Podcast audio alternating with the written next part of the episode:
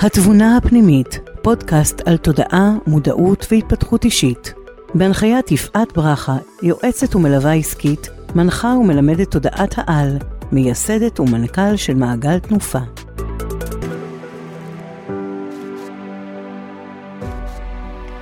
ברוכות הבאות לפרק 13 של התבונה הפנימית, המקום שבו אנו מדברות על תודעה, מודעות, התפתחות אישית וכל מה שיכול לעזור לנו לחיות כאן חיים טובים יותר, מדויקים ובריאים. אני יפעת ברכה ואני ממש שמחה שאתן כאן איתי. המידע שאני מביאה בפרקים השונים בפודקאסט לקוח בחלקו מתוך הספר שנקרא פוקחת עיניים וניתן לרכוש אותו באתר שלי, ומתוך תקשורים עם קבוצת הדרכה בשם תודעת העל, ואני מלמדת את המידעים האלה במסגרת קורס שנקרא תודעת העל. בפרקים הראשונים דיברתי על יצירת מציאות, ועל כך שאנחנו מייצרות עבור עצמנו את המציאות של חיינו, בין אם במודע ובין אם לא. לכן, אנחנו נרצה לעבור לצד של המודע, ולשפר את החיים שלנו כאן באמצעות כלים מגוונים ודרכים שונות שעליהם אני מדברת בפרקים של הפודקאסט. חשוב לזכור, לעבור ממצב לא מודע למצב מודע זה עניין של תחזוקה שוטפת. אנחנו כל הזמן צריכות להזכיר לעצמנו שהרצונות, המחשבות והרגשות שלנו מייצרים בסופו של דבר את החיים שלנו, וחשוב שנהיה מודעות להם, ונשאל את עצמנו, מה אני רוצה? מה אני חושבת? איך אני מרגישה? למי שעדיין לא הקשיבה לפרקים הקודמים, אני ממליצה בחום להקשיב, מאחר ויש שם המון תובנות, כלים ודרכים ליצירת מציאות ודיוק בשימוש במשאבים האנרגטיים שלנו. היום אני אדבר על מרכזי האנרגיה שלנו בגוף, שרבים מכירים אותם כצ'קרות. אנחנו נכיר איזה מרכזים אנרגטיים יש לנו בגוף, את התפקודים השונים שלהם, מה המשמעות של כל מרכז, מה הצבע שלו, לאיזה יסוד הוא מחובר, וכנראה שגם הפעם אני אשבור כמה מיתוסים ואדייק את ההבנה שלנו לגבי הנושא הזה. יש לנו בגוף שבעה מרכזים אנרגטיים שמעבירים אנרגיה ומאפשרים לגוף שלנו לתפקד ולעשות את מה שהוא צריך. חלק מהאסכולות מסתכלות על סדר המרכזים מלמטה למעלה, ולפי זה גם ממספרות אותם. וחלק מסתכלות הפוך, כלומר, מלמעלה למטה, ומשם מסדרות את סדר הספירה. אני ברשותכן אתחיל מלמעלה, מהכתר, ואתייחס אליו כמרכז אנרגטי ראשון, וארד עד למטה למרכז השורש, ואתייחס אליו כמספר 7, כלומר, המרכז האחרון שלנו בספירה. יש המון מידע על המרכזים האנרגטיים, על הצ'קרות, ואני מלמדת אותם לעומק במסגרת הקורס של תודעת העל. המידע שקיים הוא הרבה יותר מעמיק ממה שאני יכולה לתת כאן במסגרת שלא עוברת את החצי שעה, אז מי שרוצה להכיר יותר, מוזמנת לדבר איתי ולקבל ממני מידע על קורס תודעת העל. המטרה של תודעת העל היא שאנחנו נגיע לשליטה אנרגטית על החיים שלנו. נשחק את החיים, ולא נחיה את החיים.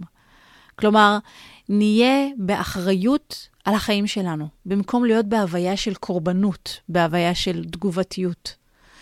להכיר את המרכזים האנרגטיים, את הצ'קרות, תורם בדיוק לזה. כלומר, ברגע שאנחנו נכיר כל מרכז ומרכז ונדע מה שאנחנו יכולות להשיג ממנו, איך לטפח אותו, מה הסימנים שהוא מאותת לנו, כך נוכל להיות יותר בשליטה אנרגטית על החיים שלנו. וזה כמובן יתרום לנו כדי שנוכל לשחק את משחקנו בצורה טובה ומדויקת יותר. כדי שאנחנו נוכל לעשות בחירות בעולם הפיזי, בעולם הרגשי, אנחנו צריכות להבין את העולם כמערכת אנרגטית, שאנחנו מזהות ויודעות איך היא עובדת. במערכת אנרגטית יש שתי אפשרויות. אפשרות אחת, יש שיווי תדר. אפשרות שנייה, אין שיווי תדר.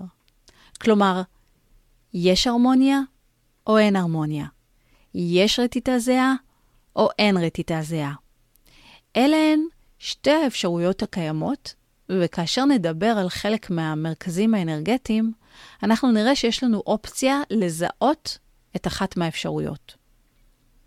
הזכרתי מקודם את צמד המילים שליטה אנרגטית. מה זה בעצם? שליטה אנרגטית נובעת כתוצאה מהכרת האנרגיות, מהבנה ויכולת זיהוי של תהליכים ברמה אנרגטית. ולכן חשוב לנו להכיר את המרכזים האנרגטיים, הצ'קרות או החיישנים, לא משנה איך נקרא להם, העיקר שנכיר אותם. בכל מרכז פועם הצבע והתדר מתוך קשת הצבעים, אשר עובר התמרה ומאפשר לכוח הזה להזין את המרכז בכוח חיים שתואם לאותו מרכז. אנחנו נגלה בפרק הזה שלכל מרכז יש משמעות, יש מהות אחרת. המרכזים מאפשרים כניסת מספר רבדים של אנרגיות, כשכל אחת נכנסת ברמת ארבעת היסודות, שזה אש, אוויר, מים ואדמה. הפירוק נעשה באופן שונה ממרכז למרכז, עד אשר האנרגיה מגיעה לרמת הכוחות הפיזיים הארציים, לגוף שלנו. כאשר אנחנו נמצאות במצב שהמרכזים פועמים בצורה נכונה, ההתמרה במרכזים שבגוף הפיזי מדויקת, ואז גם החיים שלנו הם ללא מחלות וללא פגמים. אין את הרכבת הרים הזאת של עליות ונפילות שממש לא בריאות לנו. לעומת זאת, כשהמרכזים מאבדים את האיזון שלהם, חלק מהכוח שנכנס הוא לא מדויק. למה הכוונה לא מדויק? כאשר יש חוסר דיוק, אנחנו מדברים על מצב של עודף אנרגיה או חוסר אנרגיה. הקיצוניות של שני המצבים האלה היא לא טובה לנו, אף פעם. ואז נוצר חוסר דיוק. מה יוצר חוסר הדיוק הזה? במצב הזה, ההתמרה אינה מדויקת, ולכן הזרימה לא נכונה, גם בגוף הפיזי. כל מרכז מקבל את ההטענה שלו מקשת התואמת למרכז, והתדר הוא המייחד אותו, ולא הראייה הפיזית שלנו. כשמרכז ברמה מסוימת מתחיל לשאוב את כוחו מתדר ברמה נמוכה יותר, נוצר חוסר שיווי, והאדם מתחיל לסבול מקושי במערכת חיסונית, והתוצרים הם מחלות, וזאת משום שרמת התדר במרכז יורדת ונוצרת פרצה למחלות. כל מרכז הוא שונה בכמה היבטים. המרכזים שונים מבחינת התדר שלהם, מבחינת הסיבוב שלהם, ומבחינת החיבור לצבע ולגוון הספציפי ולפירוק שבו. אז בואו נצא לדרך. אני עכשיו אתחיל להעמיק בכל מרכז ומרכז, ואני מתחילה ממרכז הכתר. המרכז הזה נמצא בראש שלנו. הרוח הבריאתית אשר מביאה איתה את כל הפוטנציאל נמצאת בתוך אותו מרכז הכתר. המרכז יוצר רמה של הכנסת האור הלבן ופירוק מהימין ומהשמאל ליסודות ולגוונים השונים. אותם יסודות אשר נכנסים הם ברמה אשר משפיעה ישירות על כל המערך של המרכזים. האור הלבן כולל בתוכו את כל קשת הצבעים שמתפרקת לצבעים שונים במרכזים השונים. החיישן של הכתר מחבר אותנו לתסריט שלנו, לרטט שלנו, מאיפה שבאנו, למישור. כל תינוק בריא נולד כשבגולגולת שלו יש ארבעה רווחים, ואז בעצם החלק העליון שלו עדיין פתוח. כל עוד זה פתוח, הוא מהדהד באופן מלא לפי המישור שממנו הוא הגיע. הוא טהור. למה הכוונה? הכוונה היא שאין שיבוש, אין הסתרה, יש רטט נקי שמגיע מהמישור. אחר כך כבר מגיע תהליך הלימוד, והילד נדבק במרכאות באנרגיה של אימא, אחרי זה באנרגיה של אבא. והתדר הוא כבר פחות טהור, כי אנחנו בעצם נכנסים לתסריט החיים שלנו, ודברים יכולים לקבל כל מיני כיוונים. אז דמיינו את מרכז הכתר, כמו צמצם של מצלמה. כל עוד אנחנו חיים, הוא אף פעם לא נסגר עד הסוף. מתי הוא נסגר עד הסוף? רק בנקודה אחת, וזאת נקודת המוות שלנו. וברגע שאנחנו כבר לא חיות, מה שנקרא נפטרות, הוא לא מזרים יותר אנרגיה למרכזים האנרגטיים שלנו, לגוף שלנו.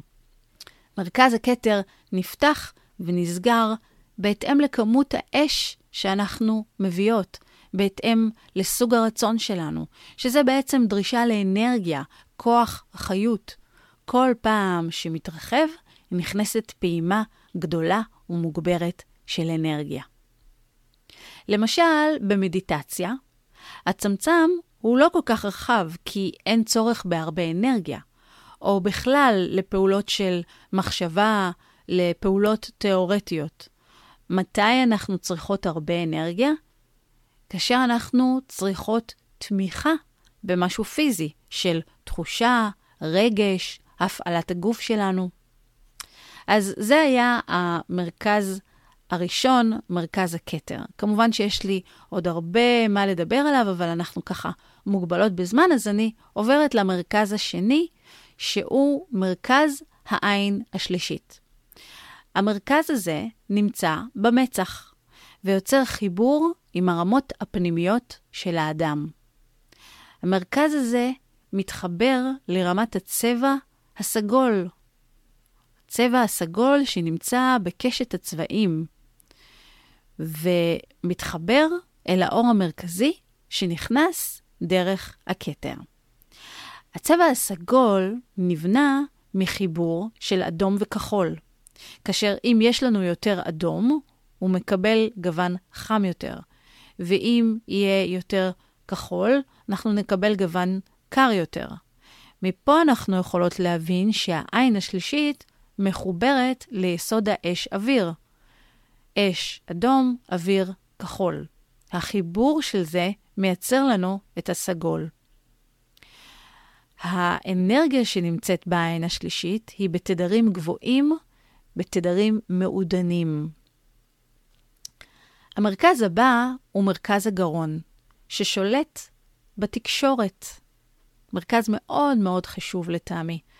מרכז זה מוריד את רמת הקשת לרמה הכחולה, והוא מחובר ליסוד האוויר, שגם הוא מיוצג על ידי הצבע הכחול. כלומר, הוא מאפשר ונותן מעבר לכוח שנמצא ברמת גווני הכחול. כאשר מצב זה נמצא, הכוח עובר החל מהרמה הקרובה יותר לסגול, וכלה ברמה הקרובה יותר לירוק.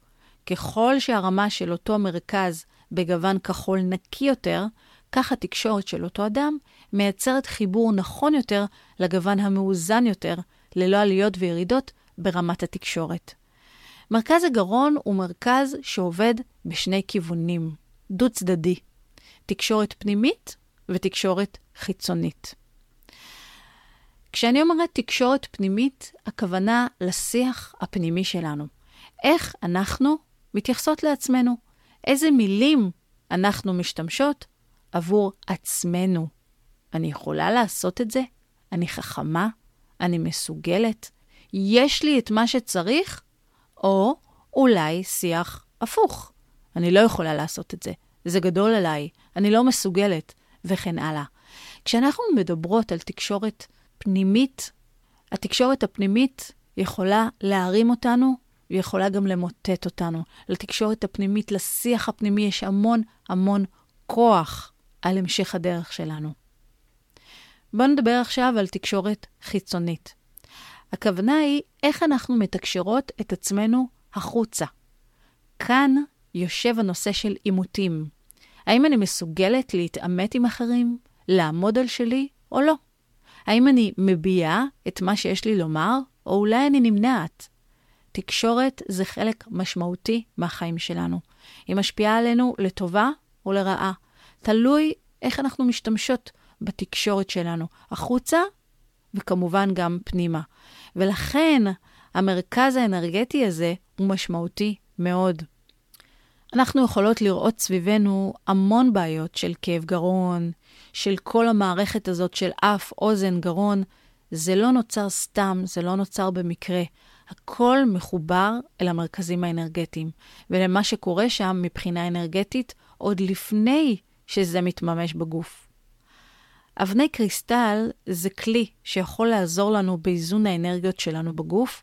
במקרה של רצון לאזן את מרכז הגרון, אנחנו יכולות להיעזר באבני קריסטל כחולות.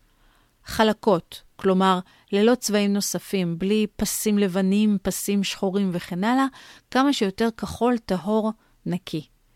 אם אנחנו רוצות לעבוד על היבטים של שיח פנימי מקדם, אנחנו נבחר אבן כחולה בהירה, ממש תכלת. ואם נרצה לעבוד על היבטים של שיח החוצה, אנחנו נבחר אבן כחולה כהה יותר. כמו כן, ניתן לעטוף את הצוואר שלנו בצעיף כחול, כדי לחזק את המרכז האנרגטי הזה. אך חשוב מאוד לבדוק שהצעיף או הבד שבחרנו לקחת יהיה 100% מחומר טבעי, כמו כותנה. אם נשתמש בחומרים מלאכותיים כמו פוליאסטר, אנחנו עלולות לעשות את ההפך, להוציא את המרכז האנרגטי הזה מאיזון. אז זה ככה כמה טיפים לשיפור המצב של הגרון שלנו. המרכז הבא שלנו הוא מרכז הלב, הלב שלנו. אנחנו מייצרות בלב את הפעילות שמושכת את יסוד המים, כלומר רגשות. רגשות, רגשות, אך, כמה לפעמים קשה לנו עם רגשות. למעשה, אותו מקום מייצר את כל התהליכים שקשורים ברמת יסוד המים. מרכז זה מעביר את האנרגיה כאשר היא מותמרת לגוון ירוק. כל מנעד הרגשות שלנו נמצאים שם, מהמים הגבוהים של אהבה וחמלה, ועד התדרים הנמוכים יותר של רגשות כמו אכזבה, עלבון, עצב וכן הלאה. מכיוון שמרכז הלב קשור לכל ענייני הרגשות והתחושות, הוא מרכז מאוד טעון. כל החוויות שלנו עוברות דרכו. אין חוויה שהיא ארצית שלא עוברת דרך מרכז הלב. מה שלא עובר דרך מרכז הלב הן רק חוויות שקשורות למחשבה. הלב הוא החלק שמייצב אותנו במקום וקורא לנו לענות על השאלה, מה אני מרגישה עכשיו? כל אחת מאיתנו מתחברת למרכז הלב בצורה שונה. כלומר, מתחברת לרגשות שלה בצורה אחרת. יש כאלה שיודעות להרגיש ולא חוששות מזה, ויש כאלה שנמנעות. אולי בעקבות חשש לאבד שליטה, אולי כי פשוט הן חסרות ניסיון בעולמות הרגש, כתוצאה מתסריטי חיים קודמים, כלומר, גלגולי חיים קודמים שהיו חסרים ביסוד המים, שהיו חסרים בעולמות הרגש. כך או כך, אסור לנו להתעלם מעולמות הרגש והחישה שלנו. אי אפשר לחיות עם ביטול של מערכת הלב. זה משהו שלא אפשרי כאן, בגוף אנוש. המרכז הבא הוא מרכז העיכול, הידוע גם כצ'קרה מקלעת השמש. מרכז זה מייצר את הרמה של עיכול החיים. גם מרכז זה, בדומה למרכז הגרון, עובד בשני כיוונים. כלומר, עיכול נפשי ועיכול פיזי. הוא עוזר לנו לעכל סיטואציות בחיינו, לעכל את עצמנו, לעכל את מערכות היחסים שלנו עם הסביבה. במקביל, הוא כמובן גם אחראי על העיכול הפיזי של האוכל שאנחנו מכניסות לתוכנו. הרבה פעמים, חוסר יכולת לעכל סיטואציות מסוימות מביא אותנו לבעיות עיכול פיזיות, כמו למשל שלשול או עצירות. מי שחווה שלשול, זה חלק מהרצון שלנו לא להתמודד עם סיטואציה, להוציא אותה במהירות מתוכנו. לעומת עצירות, ששם יש בעצם רצון של היאחזות, חיפוש של שליטה, חוסר רצון לשחרר סיטואציה מסוימת. מרכז העיכול מושך אנרגיה בגווני כתום וצהוב. והוא מתחבר ליסודות האש והמים. והיה ומצב זה של איזון אינו נכון, כל הכוח הפיזי אשר נמצא במרכז המין, גם הוא לא יהיה נכון. אז אנחנו יכולות להבין שהמרכזים השונים משפיעים זה על זה. ומפה נעבור למרכז הבא, שהוא מרכז המין. מרכז המין יוצר התמרה של רמת האדום בקשת הצבעים. מרכז המין אחראי על יצר, על יצירה, על יצירתיות בחיינו. במרכז המין נמצא ופועם כוח החיים הבסיסי שהגוף עושה בו שימוש. בשונה מהאש של העין השלישית, ששם אנחנו מדברות על אש מעודנת, אש גבוהה, במרכז המין אנחנו נמצא את האש הנמוכה יותר, שמתחברת לרצונות שלנו. כשיש לנו מרכז מין שהוא מאוזן, שהוא מדויק, אנחנו נמצא את עצמנו מאוד מדויקות עם הרצונות שלנו. ולהיות מדויקת עם הרצון, זה בעצם להיות מאוד מחוברות לעצמנו, קשובות פנימה, תוך כדי ניקוי רעשי הסביבה. כשאנחנו מדויקות עם הרצון שלנו וקשובות לעצמנו, אנחנו גם נוכל לחוות יצירתיות ויצירה, וכך נראה איזון ודיוק אנרגטי במרכז המין. ולהפך, כאשר אנחנו לא יודעות מה אנחנו רוצות, לא קשובות פנימה, היצירתיות תרד, היצירה תיפגע, ובהתאם לזה יהיו גם השלכות כלכליות. בגלל זה הרבה פעמים שמעתן שמרכז המין מחובר לענייני שפע וכסף. יש עוד דבר מעניין במרכז המין שייתן לנו תובנות והבנות לגבי החיים שלנו. מרכז המין מחובר למרכז הגרון שלנו. יש ביניהם מערכת של תקשורת וחיבור. אנחנו נראה הרבה מצבים שכאשר מרכז הגרון לא מאוזן, אז גם מרכז המין לא מאוזן. הרבה פעמים יש מצבים של חוסר יכולת לתקשר החוצה את הרצונות שלנו. ושימו לב מה אמרתי עכשיו. חוסר יכולת לתקשר החוצה את הרצונות שלנו. לתקשר שייך לגרון. רצונות שייך למרכז המין. הם הולכים יד ביד. מבחינה בריאותית, אנחנו נראה הרבה פעמים שכאשר יש לנו חוסר יכולת לתקשר החוצה, דברים שחשובים לנו, אז אנחנו פתאום נחווה מכאובים באזור של מרכז המין, כמו שלפוחית רגישה וכן הלאה, או אולי רחם וכיוצא בזה. אז כאשר אנחנו נפגוש אנשים בחיינו, או אולי בחדר האימון, בהדרכה, בחדר הטיפול וכן הלאה, אנחנו יכולות להקשיב למסרים שנאמרים בלי להיאמר במפורש. כלומר, אם אדם סובל מכאבים באזור מסוים בגוף, אנחנו יכולות לבדוק לאיזה יסוד, לאיזה צבע, לאיזה מרכז אנרגטי זה מתחבר, ולפי זה לקבל מידע נוסף, וגם להרחיב את השיח איתו בעוד שאלות שקשורות לאותו מרכז מדובר. המרכז האחרון שאדבר עליו הוא מרכז השורש.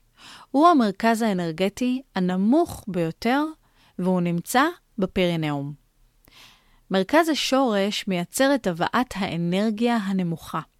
הוא יוצר הבאה והזרמה של החלק הנמוך אשר נמצא בקשת. מרכז זה מייצר את הכוחות הנמוכים, אשר מביאים את כל הרמה של ההתנהגות מבחינה ארצית. הכוח של העמידה על הרגליים והכוח של שיווי משקל נמצא בתוך אותו מרכז. המרכז הזה אחראי על הכוח הארצית של יציבות הגוף הפיזי. מרכז השורש לא יוצר חיבור והפריה עם המרכזים הגבוהים. ומה שמעניין ומסקרן הוא שמצוי בו מאגר הזיכרונות הנשמתיים. במרכז הזה יש לנו את הזיכרונות שאגורים ב-DNA האנרגטי שלנו מגלגולים קודמים. דרך מרכז זה אנחנו יכולות לבדוק האם לבחור בכיוון כזה או אחר ברמת המימוש הפיזי, וזאת כתוצאה מהידע שיש לנו מגלגולים קודמים. אז איך עושים זאת? נניח שיש לי שתי בחירות שמונחות לפניי. אני אדמיין שאני שמה ביד אחת את השדה האנרגטי שמבטא את בחירה א', ביד השנייה אני אשים את בחירה ב'. אקח את יד ימין ואניח אותו בדמיון שלי על מרכז השורש. אהיה בשקט ואבדוק. האם יש תנודתיות או שקט? אם יש תנודתיות, זה אומר שזה לא מתאים. זה רוטט בצורה לא הרמונית, יש גלים. אם יש שקט, זה אומר שזה מדויק, זה ברטט הרמוני. ומה קורה אם שתי האפשרויות הן עם תנודתיות? אז אני מבינה ששתיהן לא מתאימות. ומה קורה אם שתי האפשרויות שקטות? זה אומר שיש רטט הרמוני בשתיהן. זאת אומרת, כשבדקתי את ההסתברויות, גיליתי שגם בחירה א' טובה לי, וגם בחירה ב' טובה לי. אבל אני רוצה לדעת מה יותר טוב. אז הסתברויות זהות, זה אומר שאנחנו צריכות להתחיל לממש, ובהתאם לבדוק את זה שוב אל מול מרכז השורש. ואם יש תנודתיות, אז לעזוב את זה וללכת לאפשרות השנייה. הרעיון שעומד מאחורי הכרת המרכזים האנרגטיים או הצ'קרות שלנו, הוא להתחיל להקשיב לחושים הפנימיים שלנו.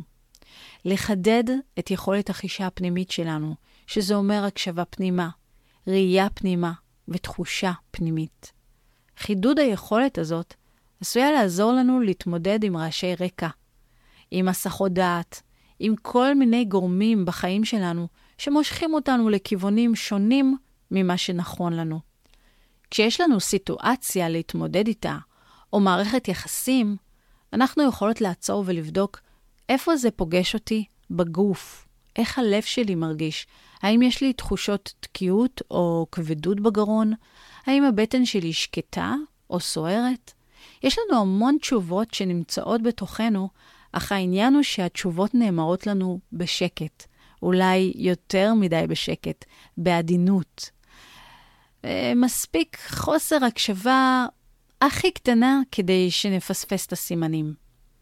ואם אנחנו מפספסות את הסימנים הקטנות וממשיכות בדרך שלא מדויקת לנו, אז אנחנו עלולות להגיע כתוצאה מזה לסימנים יותר גדולים, יותר משמעותיים, וזה כבר משהו שהוא כנראה פחות סימפטי. אז אני ממש סקרנית לשמוע את המחשבות, את התובנות שלכן לגבי הנושא שדיברנו עליו בפרק הזה. מוזמנות לכתוב לי בתגובות איפה זה פוגש אתכן, ואם יש לכן רצון שאני אעמיק על אחד מהמרכזים, או אולי אעשה איזשהו המשך בנושא הזה, תכתבו לי, ואני אשמח להיענות לבקשות שלכן. אם מצאתן ערך בפודקאסט שלי, אשמח שתעבירו אותו הלאה לעוד אנשים ותעזרו לי להפיץ את הבשורה. תודה רבה על ההקשבה, וניפגש בפרק הבא בהערכה ממני, יפעת. תודה שהאזנתן לפודקאסט התבונה הפנימית עם יפעת ברכה.